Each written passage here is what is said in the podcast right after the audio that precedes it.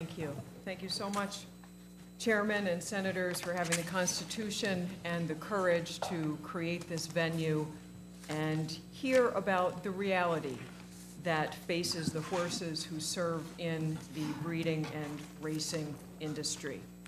I will cut to the chase and summarize quite a bit from Thank you so much, Because Ms. I value Thank you. your questions and the opportunity to dialogue. What I would really like to hone in on is to, what Senator Jordan said with regard to the impact of the racing and breeding industry and the billions that it brings, the jobs that it brings. As one who runs a thoroughbred-specific foundation and picks up the pieces of horses who are lamed, maimed, and thrown away in slaughter yards, your statement alone illustrates that aftercare, responsible breeding, and aftercare is not a matter of money. It's a matter of morality. It's a matter of choices that individuals within the industry make. And it demonstrates how grossly the industry as a whole has failed at aftercare. I say that with great compassion. I am a former thoroughbred breeder. I have been involved in the New York Thoroughbred Breeding Program since its inception. I'm a former licensed owner. I've operated a racing and breeding stable for over three decades. In 2004, I founded the Unbridled Thoroughbred Foundation with Sandy Goldfarb, who still sits on the board, who is one of the leading owners in New York of thoroughbred racehorses and also standardbreds. I have no doubt with your leadership, your new vision, that funding will come about for aftercare. And I hope it's a lot of funding, because as John Holland said, we need it. I don't know where he came up with the figure of $2,000 a year to keep a thoroughbred. We have 20 in our small herd at Unbridled. They average $6,000 per year. Unbridled is proud to be an independent voice for thoroughbreds. And I say that because we are not accredited by choice by the Thoroughbred Aftercare Alliance. It is an organization that I have watched evolve as the overarching standardizing agency for thoroughbred aftercare in this country. And my experience with that organization is that it is a slick PR machine. It is propaganda for the industry to cover up the carnage and the reality of the number of horses who go to slaughter.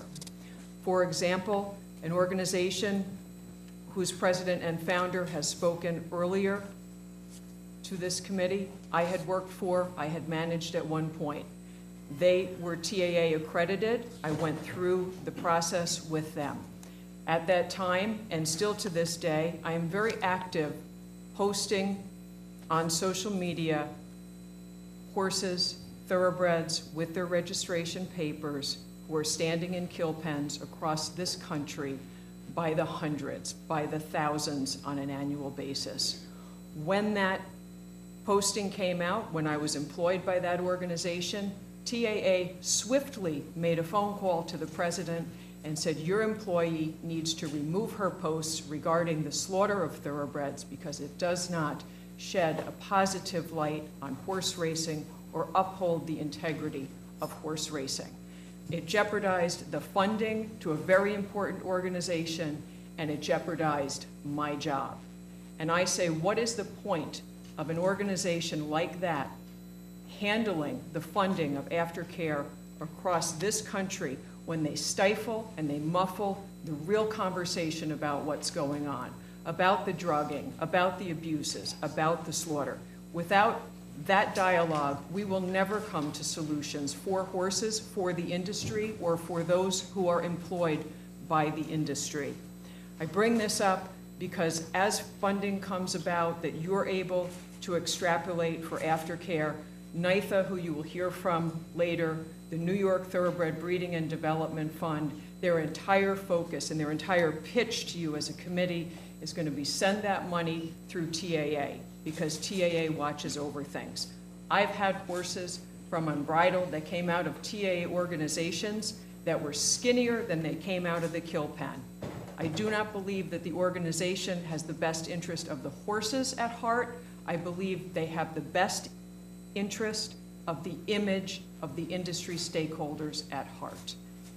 I'd be happy to answer any questions, happy to provide any supporting documentation, to my testimony, and invite you to come see the horses of Unbridled at any time or 30 minutes down the New York State Thruway. I appreciate Thank you for offer. your time. I appreciate, a number of you mentioned funding, and I'm very keen on where we need to advocate for funding come late this fall, early next year.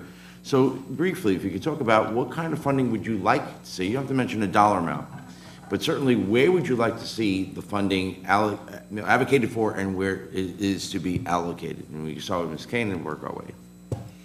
Sure, thank you. Um, My concern with funding is that if it is funneled through TAA for allocation, that it's really a case of regulatory capture cloaked in the name of aftercare. I would very much like to see New York and your new commission, when it comes about on retired racehorses, establish a new and an improved model, perhaps based on the 300 pages, but without organizations being strong-armed into upholding the integrity of horse racing or their voice being suppressed in exchange for conditional grant money. The mere fact that we're having this hearing and this conversation illustrates that there's a big breach of integrity in horse racing. Unbridled has taken care of thoroughbreds since 2004. I've walked the talk the whole of my life with thoroughbreds, and I know there are many organizations who do wonderful jobs with them who also will not apply for TAA accreditation because they don't want their voice suppressed in the discourse to truly and genuinely help horses and be a voice for thoroughbreds.